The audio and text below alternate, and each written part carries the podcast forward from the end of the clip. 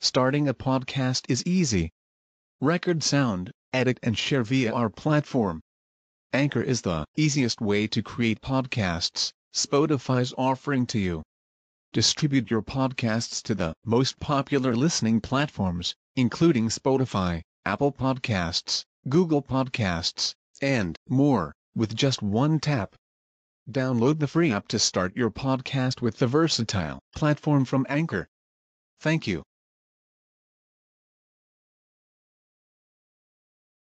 Maka itulah ketika seseorang masuk ke dalam surga, padahal di dunia dia kesulitan, nggak punya apa-apa, susah lah, betul-betul sulit, sampai orang mengatakan kasihan dia ya.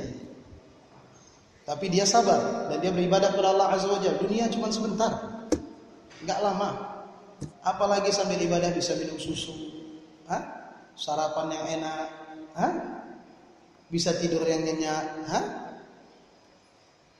Ketika masuk ke dalam surga, ditanya Allah Subhanahu wa taala ini yang betul-betul menderita ya. Ditanya kamu merasakan sesuatu di dunia? Enggak. Enggak ada, enggak terasa apa-apa itu semua.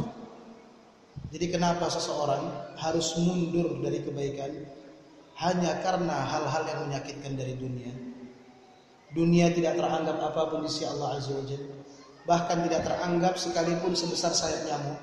Kalau seandainya kedudukan dunia itu di sisi Allah Azza wa dihargai atau dianggap sebesar sayap nyamuk saja. Cuman mau lihat sayap nyamuk begitu kecil? Kalau kita nggak pakai alat pembesar itu nggak nampak. Kalau seandainya teranggap maka Allah tidak akan berikan minum orang-orang kafir. Tapi karena dunia ini nggak dianggap Allah biarkan saja sebagai tempat Allah mencoba kepada makhluknya mana yang bertakwa mana yang tidak, mana yang mencari ridho Allah mana yang tidak. Nah sebaliknya orang yang di dunia masya Allah dihormati orang, ini orang kaya, orang begini, orang begitu.